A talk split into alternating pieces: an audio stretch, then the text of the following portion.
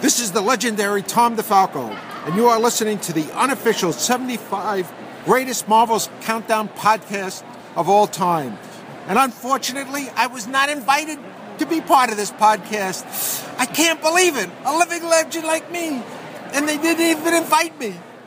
Welcome to episode 22 of the unofficial 75 Greatest Marvels Countdown podcast, the podcast where we discuss and examine the 75 greatest Marvel stories as chosen by Marvel readers and published by Marvel Comics itself. The countdown continues every Wednesday until June 1st, 2016, normally. this episode is a couple of days late for reasons explained in the delayed announcement. So my guest host this time is returning after discussing the marriage of Spider-Man and Mary Jane. Welcome back, Amanda Ray Westfall. And this week we are talking about X-Men Age of Apocalypse. Specifically, Uncanny X-Men 320 to 321, X-Men 40 to 41, Cable number 20, X-Men Alpha, Amazing X-Men 1 to 4, Astonishing X-Men 1 to 4, Factor X 1 to 4, Gambit the Externals 1 to 4, Generation Next 1 to 4, Weapon X 1 to 4, Excalibur 1 to 4, X-Man 1 to 4, X-Men Omega, Age of Apocalypse The Chosen, and X-Men Chronicles 1 and 2. Those issues were written by Fabian Nicieza, Howard Mackie, Jeph Loeb, John Francis Moore, Larry Hama, Mark Waid, Scott Lobdell, and Warren Ellis. They were penciled by Adam Kubert, Charles Moda, Chris Bachalo, Eddie Wagner, Ian Churchill, Joe Madureira, Ken Lashley, Renato Arlem, Roger Cruz, Ron Garney, Salvador Larroca, Steve Epting, Steve Skroce, Terry Dodson, Tim Sale, Tom Lyle, Tony Daniel, Val Semeiks, and Andy Kubert. They were inked by Al Milgrom, Bob Wiacek, Bud LaRosa, Cam Smith, Chris Warner, Dan Green, Dan Panosian, Eddie Wagner, Harry Candelario, Hilary Barta, James Pascoe, Joseph Rubinstein, Karl Kesel, Kevin Conrad, Mark Buckingham, Matt Ryan, Mike Christian, Mike Sellers, Philip Moy, Scott Hanna, Sergio Melia, Terry Austin, Tim Sale, Tim Townsend, Tom Weberzin, W.C. Carani, and Klaus Janson. They were colored by Ashley Underwood, Digital Chameleon, Electric Crayon, Glynis Oliver, Joe Rosas, Kevin Somers, Marie Javins, Matt Webb, Mike Thomas, Steve Buccellato, lettered by Bill Oakley, Chris Eliopoulos, Comicraft, NJQ, Pat Brosseau, and Richard Starkings. This was launched under editor-in-chief Tom DeFalco and finished under editor-in-chief Bob Harras. Other editors include Lisa Patrick, Kelly Corvese, Susan Gaffney, and Jay Gardner. Cover dates ranged from November 1994 to June 1995. Release dates range from January 1st, 1995 to April 18th, 1995. And as previously mentioned, it came in at number 22 in the countdown. So, technical details out of the way in over 40 issues here. Now we can get into what the actual story itself is about. Is DeFalco the one we met at Comic Con? Yep. Okay. Yep. I thought so. The listeners will know we met him because we've he recorded that beautiful tag that you heard at the start of this episode. Mm. He was very nice. He is. He is very open and very approachable. And he was doing his best to maintain story integrity in the start of the era where marketing was starting to allow to dictate to editorial what they could do. And my understanding is that at some point in this period, he said, No, I'm going to make sure that our creators have at least this much control. So you work with that or you work without me. And the Marvel owner said, Okay, bye. Lame. Yeah, that was the era of the comics. This is very much a crossover event from the 90s. Not only was every X title on the market involved in the Legion Quest story that kicked it off, or close to it, but once this started, all other books got suspended. So there was no Uncanny X-Men, there was no X-Force, there was no X-Factor, no Cable. None of the ongoing X books continued while this event was happening. For those four months, there were the Age of Apocalypse tie-ins, and that's it. And this was in the days before diamond solicitations were a commonplace thing for the actual buyers to see. It was just the comic shops. So a lot of the people reading would have had no idea when this status quo was ending or if there was any plan for it to end. So, so we're not going to go into too much detail in the plot synopsis because there's a lot of four issue miniseries to cover. The basic idea is that, as we said, it kicks off with Legion Quest. When Legion, aka David Haller, aka the son Professor X didn't know he had until he was basically an early adolescent, had decided that he was going to make things right and correct past mistakes and go back in time and kill Magneto so that there wouldn't be the opposition to his father. When he's back in time, we see him make choices that clearly show he doesn't understand what being a hero is really all about, to put it mildly. But it sounds like they're that he's still crazy. Oh, yeah. Or not, like, even though he thinks he's whole, that he's not. Yeah, he may be much better than he's ever been, but I mean, he's he first appeared in a New Mutants arc, and the name Legion comes from the fact that there were a legion of voices in his head, Mm-hmm. and each of the personalities he could manifest had a different power. Well, in this story, all of a sudden he has access to multiple powers, which wasn't an issue before. Every personality he had was one power or another. Now he can access them all, and he's exhibiting powers he's never exhibited before. Goes back in time, and in his attempt to kill Magneto, ends up killing Professor Xavier instead. So then what we have from that point on is the modern day quote unquote status quo. So instead of being back 40 years or 30 years in the past as the story was set, it would have been the contemporary time on the calendar, but without Professor X found in the X-Men. That was under Magneto's purview instead, Apocalypse would have effectively changed the face of the planet and made mutants the top dogs and ruled the world. And it's in the course of this story that a number of individuals decide they've had enough of that. And there's a few parallel teams deciding that it's time to assert apocalypse. The original bishop somehow has memories of both and manages to convince the Magneto in the Age of Apocalypse, aka Earth 295, that things should be set right and his friend Charles should still be alive and the world would be a better place with him. So they work together to try and get the world reset, which is ultimately what happens with a number of alternate versions along the way. You know, some similarities. The friction between Cyclops and Wolverine still exists to the point that Cyclops blasted off one of Wolverine's hands and Wolverine cut out one of Cyclops' eyes before this story arc starts. Wolverine is romantically involved with Jean Grey at the beginning of the story. So there's a, a fair amount of, you know, the fun that you can have with the parallel universes. There's something you've already seen with a slight twist. There's completely new relationships like Magneto and Rogue being romantically involved. Which would have been, that would have been a lot better though if they had explained how they had a baby. Because they hit up heavily on like that she can't really be a mom, Tammy can't touch him, but she would have had to been naked to make the baby. And Magneto would have had to Yeah. be unaffected long enough to get to the baby making. Which, I mean, we don't know much about Magneto. We don't know how much time that takes him, but there's still. there, yeah, there's, there are definite unanswered questions there, Mm. to put it mildly. There's a lot of unanswered questions. Honestly, that bugged me a little bit, but most of this, it is a, a fun visit to an alternate universe. Those who've listened to me before may have heard my reactions to House of M, which is superficially similar, where there's a major event, alternate reality is created, Magneto is the leader of the mutants, and mutants are ruling the world. The only difference is that Magneto is just leading the X-Men as opposed to the world. This time it's Apocalypse. But again, I had similar issues with it. It's, it has a few implications for long-term continuity, but largely what happens within these stories, you can find it a lot of fun, but when these pages are done, they have very little impact on what comes next. At least with other stories, there's some chance that they have that influence. It's the risk of alternate futures and alternate timelines. There's often the reset button at the end. For me, it created less emotional impact of the story. Because then the whole time I was like, you left out this huge thing. So every time they would bring up the son, I'd be like, well, I don't even know how he got here, so whatever. Yeah, it would have been nice if this had been one of the realities where Rogue was in more control of her powers, or if they'd alluded to a period in her past when she was in control. yeah, just some kind of explanation. Because the Shadow King, that bothered me too. Because I don't believe that he would have been Apocalypse's little bitch boy. So I felt like it didn't make any sense at all. Yeah, and here Amahl Farouk, the Shadow King who was dead in the main continuity, was alive and a minion of Apocalypse. And that kind of struck us both the wrong way, because that doesn't seem consistent with the Shadow King as we knew him. Mm-hmm. But again, this is Marvel in the 90s, so a lot of it would be what trademarks can we refresh and renew, which characters haven't been published in years, that we could put back on these pages to retain the trademark. Because there's the 17 year legal cycle in that. And the last time you saw Shadow King was about 1978, so 1995 is 17 years later. Yeah, but they could have done some a brief, even dedicated a page to it, like something to have it make sense. Yeah, they could have easily done that, but I wouldn't be at all surprised if he was there because marketing and legal told editorial, put him in this story so we can keep that copyright. Mhm.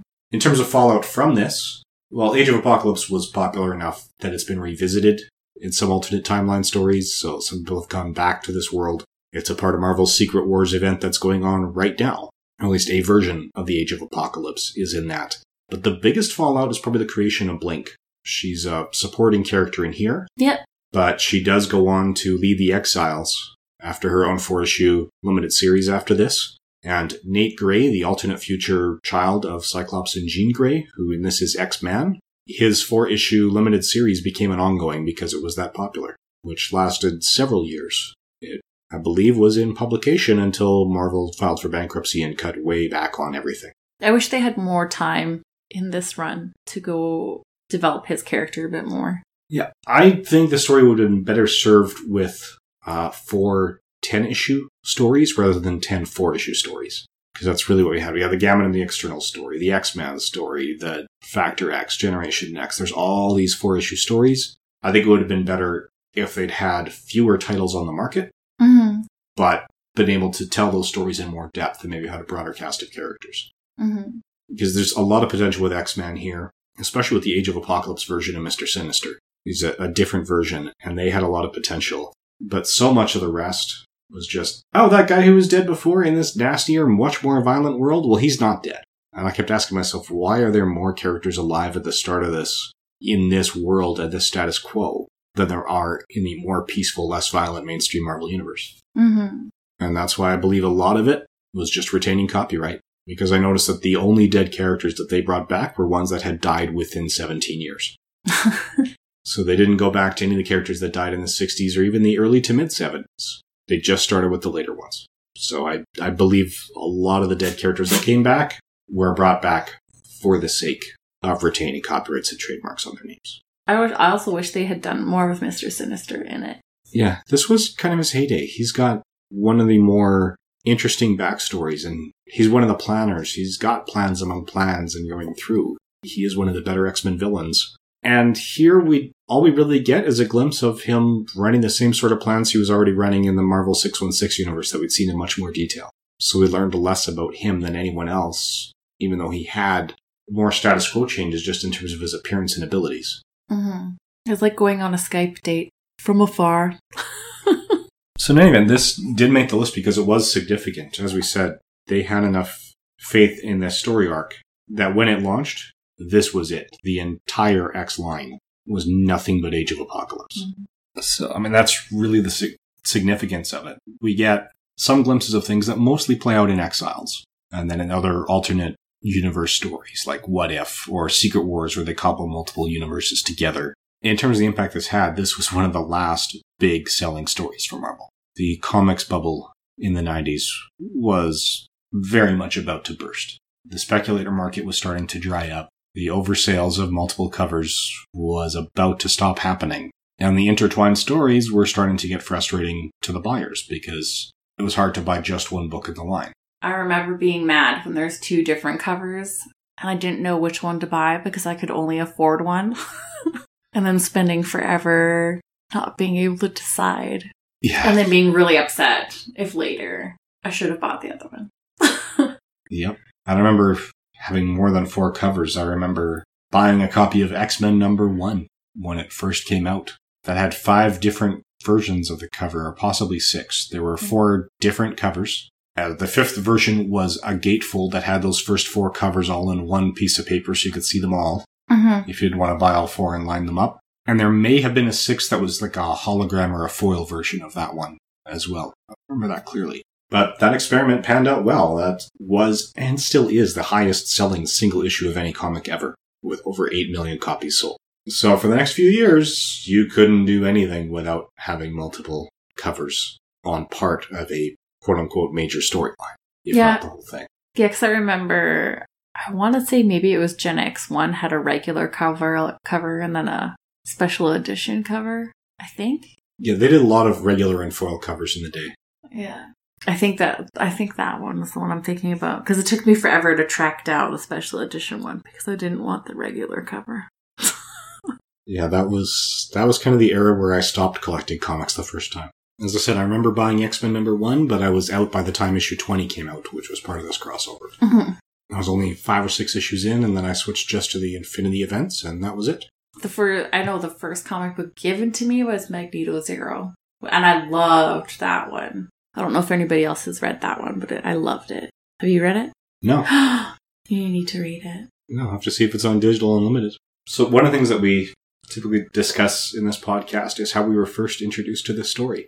In my case, this is an omnibus I picked up when at one point I decided to own every X Men comic ever before I found out how many tie ins there were in the 90s. Because I was planning to own every Marvel comic book in continuity title ever. I picked up the omnibus and didn't crack it open until it was time to read it for this podcast. So my first exposure to it was actually reading it for this. So how about you, Amanda? Uh, the first time I read this omnibus was for this one, but a different apocalypse run. I'm gonna totally blank on the series was because I was at a comic book shop and whoever owned it didn't know what they were doing and put the whole originally run series in like a dollar bin.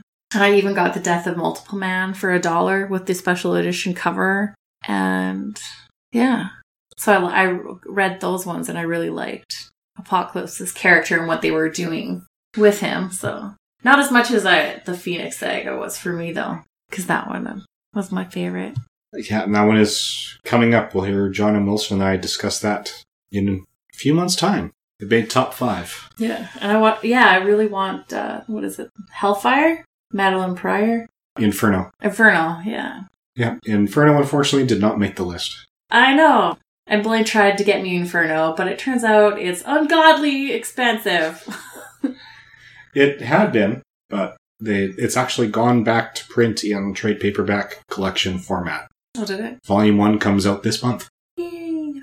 Yeah, so I think that's about it. I mean, we can't really go into a lot more detail about the significance because that's pretty much all that came out was Blink, who is a great character. I do strongly recommend Judd Winick's run at least on Exiles to anyone who hasn't read it yet. Yeah, you could do a lot with her character. Oh yeah, she showed up recently in the X Men Days of Future Past film Mm-hmm. and is going to be a big player in the X Men Apocalypse movie that's coming out. Which is I'm so pumped for that. yeah, that's another one that's coming out, and that's part of the influence of this. Is we've got a movie centered on Apocalypse. Mm. who's a villain I like because I was a big X Factor fan under the original crew back in the day and dropped it before Peter David took over, which is probably a mistake. And Apocalypse was a big part of that, especially the send off. It's one of my all time favorite X Men stories, is the end of that run. So I don't know how much influence we're going to have on it next year with, is it Oscar Isaac? Is that the actor's name? I have no idea. So the man who played Poe Dameron in Star Wars The Force Awakens is also playing Apocalypse in X Men Apocalypse. Crazy. Yeah. So The either. ladies are gonna love that. Yeah, so either this version of Apocalypse is going to bear no resemblance to the comic version, or we're going to see that that actor has a considerable range. Because Apocalypse, done right, has little or nothing in common with Poe Dameron. So the ladies will be happy with him as Apocalypse, and the men will be happy with Olivia Munn as Psylocke, I'm sure. But at least until X-Men Apocalypse comes out, I don't think there's much more we could say about the impact this is going to have.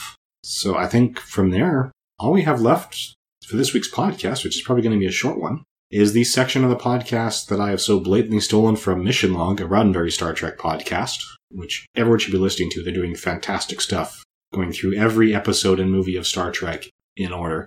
At the time of this recording, they are near the end of season three of Next Generation, having already done original series, animated series, and the original crew movies. And they've recently announced that they're going to do all of Next Gen, then the four Next Gen movies, then all of DS9, then all of Voyager, then all of Enterprise, then the J.J. Abrams films, and then the new CBS series that starts in 2017. So this is the part where we look for messages and morals in here. And for your traditional X-Men, there's a lot of the classic do the right thing kind of message. Mm-hmm. We see at the start of the story, the Summers brothers are Apocalypse's minions and lieutenants. But Scott Summers changes his mind and has been secretly working to free mutants for a while.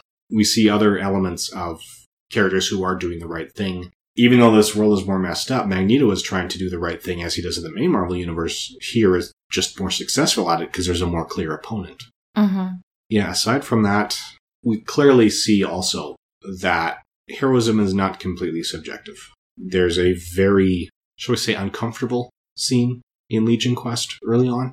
Yeah, this uh, the scene where I'm not sure if he's his own father.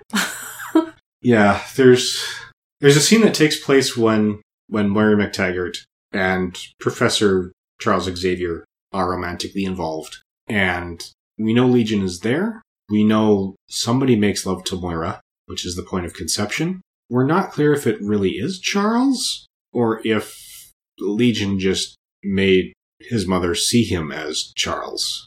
yeah, when I was reading it, I was like, Blaine, Blaine, what the hell? Yeah, so either Legion is uh, a scumbag of the most extreme and disgusting proportions, or he's only slightly less disgusting because he sat in the bushes and And watched, his watched own conception. Yeah, cause that, cause yeah, ugh. That part is really unclear, and it's. I personally find it easier to sleep at night to believe he was just watching from the bushes. It's only slightly less busy then. Yeah, either way, there's an issue there. hmm I thought I thought that they were gonna use uh, Magneto and Rogue's son being taken by Apocalypse more. I felt like that just kind of fell apart. Yeah, the whole storyline about young Charles, it seemed like they decided, okay, Ron and Magneto are going to have a child. Magneto does have a lot of respect and positive thinking about Charles, who's going to name his son after Charles. And they didn't really know what else to do with him, so he became the prize MacGuffin for Apocalypse to steal to motivate the other guys to come get him. hmm Now, compare this to the earlier storyline I mentioned, which was X Factor 65 through 68, if memory serves. I haven't looked it up. Which was the first time Apocalypse decided to steal a baby, specifically uh, Nathaniel Christopher Summers. That's a very different storyline, and that is the one I mentioned earlier, which is one of my favorites. This is the one where you first start getting hints that Cable is actually Cyclops' son before it was officially revealed. hmm I like how Angel pretty much did exactly what I would have expected from him, even in an alternative line. Yeah, Angel, or you know Warren Worthington, Warren Kenneth Worthington III, if you're really pedantic, he's always been better at the politics and the business end than the superhero end, Mm-hmm. which is also a big part of the early X Factor. It was why he wasn't on the team after the giant-sized X-Men number one and Uncanny X-Men, and here he's doing that. He's kind of playing the middle, helping people without putting a target on his back as much as possible until he really has no choice and is forced to take action. But when he does, he does so for the greater good. I would have liked to see what happens with that redheaded baby that Havoc hooks up with the singer at his at Angel's Club. Yes. Except that timeline's gone. So Yeah. And for some reason, I'm blanking on that character's name right now. When I was cataloging this in my database, I have read through X-Men comics right up to 1989. I haven't read continuously this far. She did show up in the database as a character that exists in the mainstream continuity, but she appeared shortly before this storyline and hasn't been used in a few years since. So this is the only storyline I've read with that character. But there are other there are other storylines with that non-version of that character in there, or a different version of that character. Of course, in the mainstream comics, she's not involved with Havoc because Lorna Dane is. Mhm. So, let's hear. I mean, did you pick up on any other messages or morals that came out of this? I really enjoyed the relationship between Sabretooth and Wildchild. I really liked that. Like for me that that had more emotional impact for me than Rogue and Magneto having a baby did. Probably because I was irritated by the the whole baby making not being explained. Yeah. That's one thing with comic readers, you gotta know they're gonna have questions and you have to have answers lined up. Mm-hmm. Even if it's a quick lip service. Rogue and Magneto, all it would take is one line of dialogue, which is, I wish I were still in control of my powers. Yeah, or remember that night we had a mutant caller? It doesn't take much, but some things I think do need something. Mm-hmm. So I think one of the last things we usually discuss is why we think this landed at this point in the tournament or in the countdown. So Uh, it really feeds into fan fiction or fan ideas, like hookups they wish they'd seen, or alternatives they wish they'd gotten got to see or experience, or see what how they think one of their favorite characters might have acted if they were put in a different position. And some you said you did see act differently, like Beast. Angel acted pretty much the way people would have expected, I think. yeah, But I do prefer the different evil version of Beast. yeah. One of the other dark beasts, Mm-hmm. Yeah. Havoc, is very different.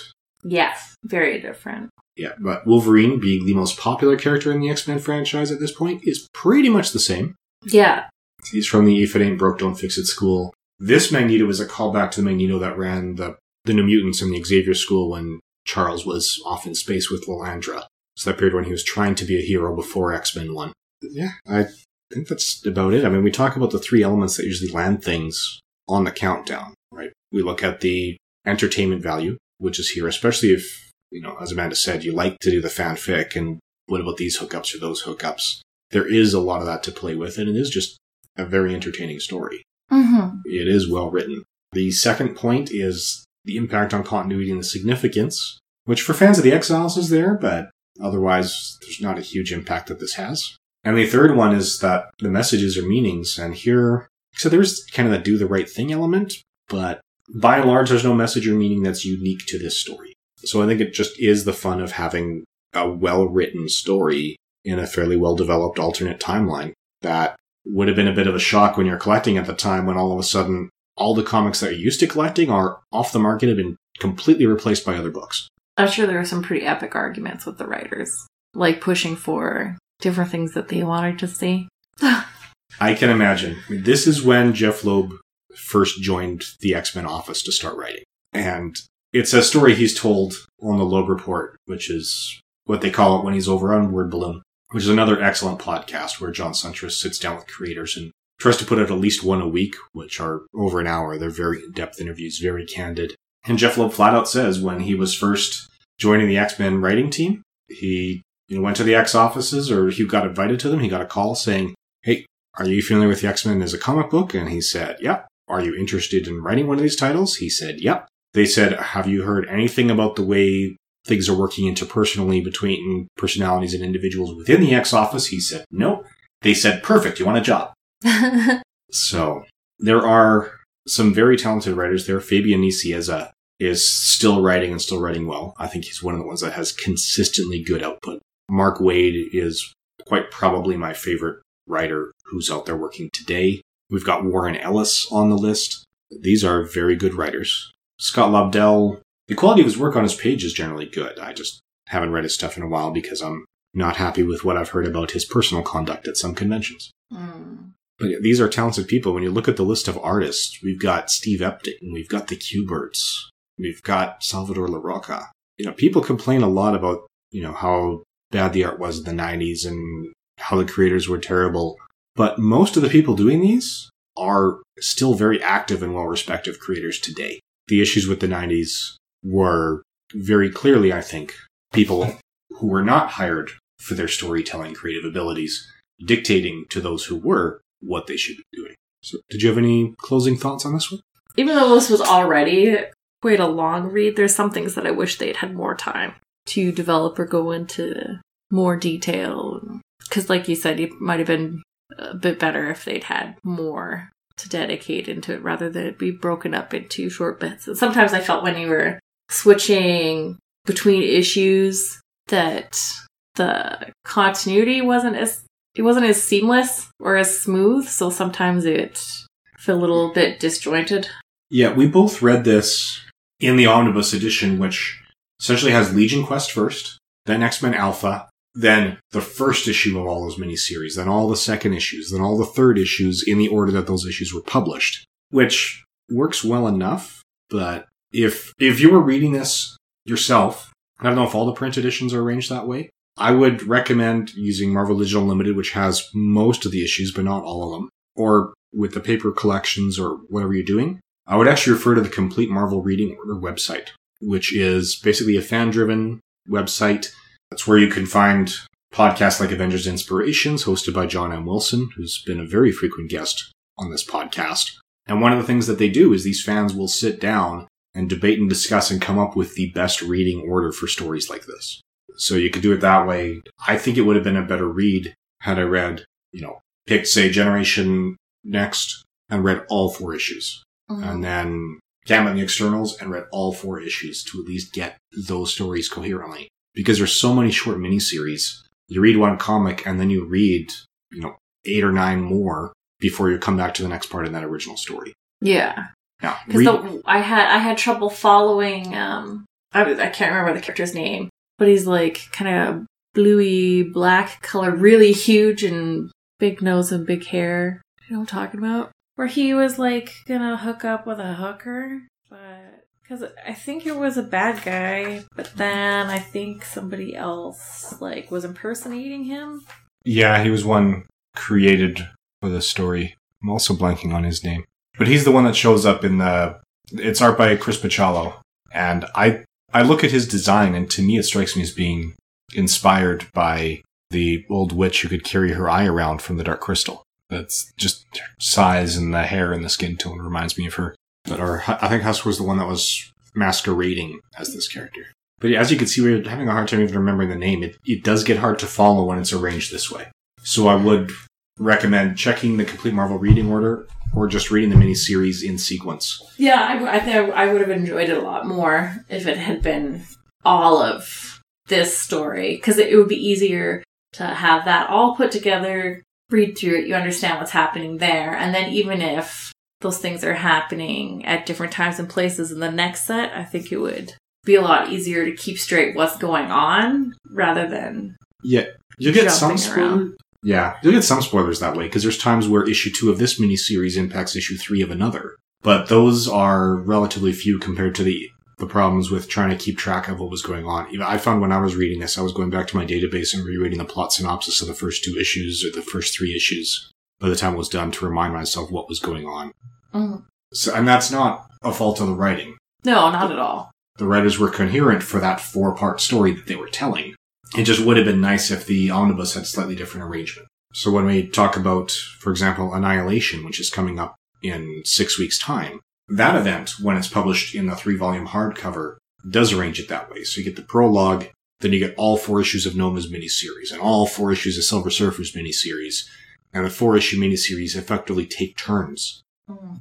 going through before you get to the main event, which made it much easier to follow. So anyway, that's what all I had to say about it, aside from if you want to read stories for the impact they had on continuity, I wouldn't go looking for this one, but if you're just looking for a fun read in an alternate universe with X-Men characters, um, yeah, this is a good place to look. Although, as we said, if you get in the omnibus format or possibly also the four volume trade paperback format, you may want to have a number of bookmarks ready and flip back and forth between the volumes to read them in a different order than the order that they're published. Yeah. So, did you have any other closing thoughts? Uh, it was still a fun read, and I enjoyed seeing different characters doing different things, and I did really like the Rogue Magneto hookup, but just the whole baby thing. My need for an explanation couldn't get past it. Because that's so huge for Rogue's character. So huge. So I felt like they took something that's so important about her character that causes her so much emotional pain and strife, and that's why she does or doesn't do so many things, and just left it out. Yeah, I would agree with that. So, right, so that said, for those of you reading along at home, you could join us next week for X Men God Loves, Man Kills, which was originally published as Marvel Graphic Novel number 5. It has been reprinted in X Men God Loves, Man Kills number 1, X Men God Loves, Man Kills Special Edition number 1, Extreme X Men God Loves, Man Kills trade paperback, and then the X Men God Loves, Man Kills hardcover from 2008. It's also available on Comixology and Marvel Digital Unlimited. I'd like to thank Amanda again for joining us. And uh, so, those of you at home, please feel free to rate this and any other shows that you listen to on iTunes and on Stitcher. It really does help the shows get noticed and draw a bigger audience. You can also share links to episodes that you think friends would be interested with those and are encouraged to do so. And finally, thank you for listening. Comic books aren't for kids anymore. We've heard the refrain for years in mainstream media, but 30 seconds at the end of a newscast or two paragraphs in a magazine can't provide the behind the scenes information or entertainment like one episode of Word Balloon. Welcome to Word Balloon, the comic book conversation show. This is John Suintres. Word Balloon is a one on one interview program featuring pop culture conversations with storytellers. People who don't read today's comic books may think the medium is still being written for nine year olds, but as film, television, and video game producers can tell you, they couldn't be more wrong. These writers and artists are just as entertaining talking about their process as they are producing the stories they make. Listen to a sample episode and discover why Word Balloon leads the way in pop culture entertainment coverage.